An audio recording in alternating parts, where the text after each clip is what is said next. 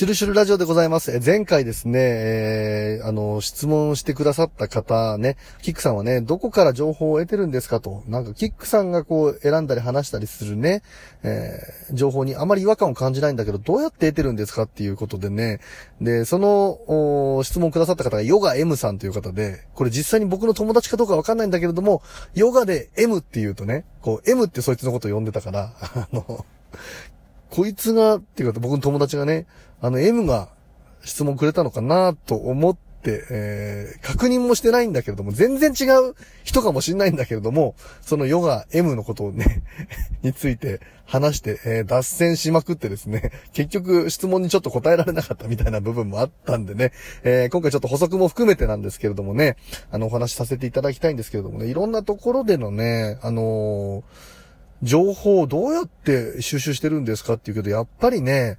もともとがね、僕はこの世界に入った時に、秋山誠先生というね、えー、サイキックの先生、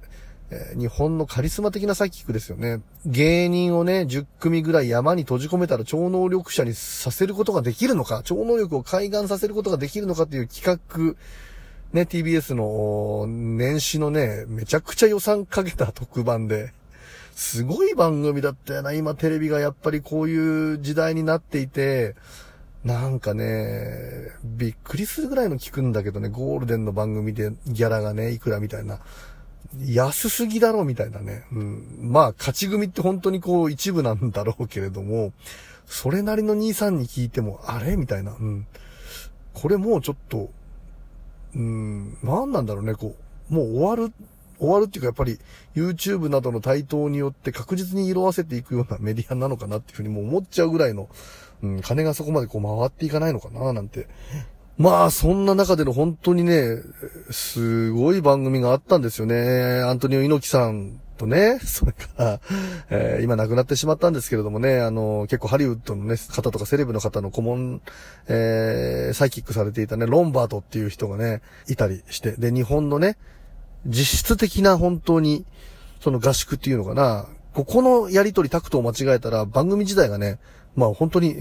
ちょっと、すごいこう、金かけたロケやってたからね、そこのタクト間違えたらば、番組成立しなくなるっていうところの全部の監修をされていたのが秋山誠さんという方でね、電波少年、うん、なんかでもね、こう、超能力レンジャーを作るみたいな時のね、あのー、まあ先生というかな、監修されてたんですけれどもね、この方に、やっぱり最初の段階で、いろいろな情報を教えていただいたりとか、物の見方とかね、それを、あの、教えていただいた、やっぱり師匠っていうかな、師となるべき人が良かったっていうのがすごくありますよね。うん。なんか中国のね、言葉で、武道家なんかのね、言葉なんかで、3年遅れても良い師匠を選べって、漁師を選べっていうね、良い師を選びなさいというね、それぐらい良い師とかね、えー、自分をこう導いてくれる人に巡り合うことってすごく大事で、あの、ここぞというかな、これはという人にね、巡り合えない。なんかね、こう、うぞう無造の、ちゃんとしたとこ、これもやっぱりご縁だし、自分がそのご縁を引き寄せられるだけのパワーがあるかっていうこともあると思うしね。もっと言うなら引き寄せの法則っていうのは同じ波長で釣り合うっていうふうに言いますからね。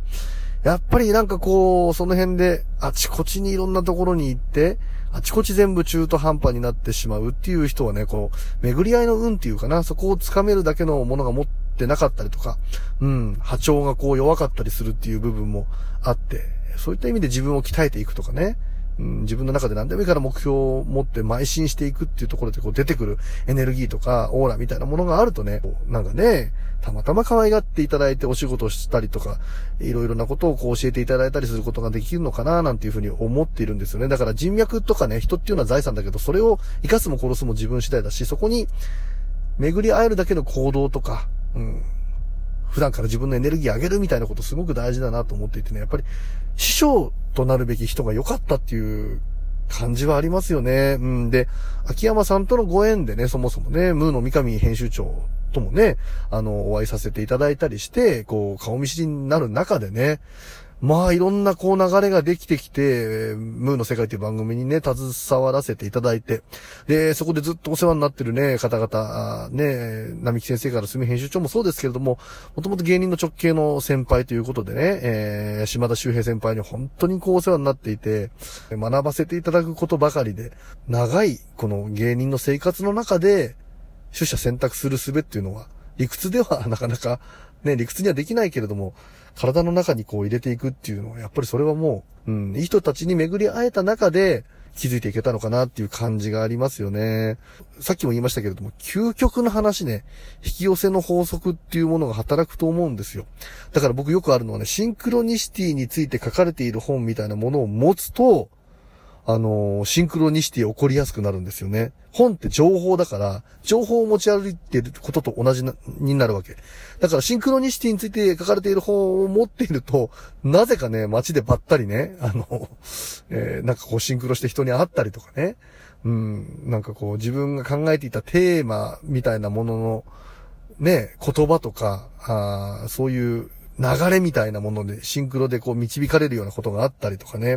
だから成功されている方とかね、本当に金運とかお金回りのいい人の本を持っていると、金運が上がったりとかね、あるんですよ。で、そういう中で自分がね、チョイスする情報っていうのをね、やっぱりこう波長波動で見分けるっていうのはあるよね。うん、だから、このヨガ M さんって前回ね、あの、質問してくださったヨガ M さんと俺の波長もこう似てるのかなっていう部分もあったりするしね。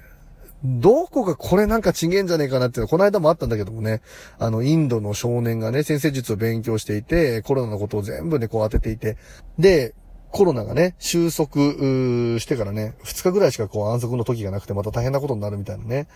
いう話があって、でね、これに関して、フェイクだ、みたいな話も出ててね、そういう中で、ここの話は取り上げないでおこうとかっていうのは、やっぱりそこも、感覚的なものってあるよね。うん。まあ人選ぶ時もそうだし、あの、詐欺師はよくね、汚れた靴履いてるとか言うんですよね。と同じでね、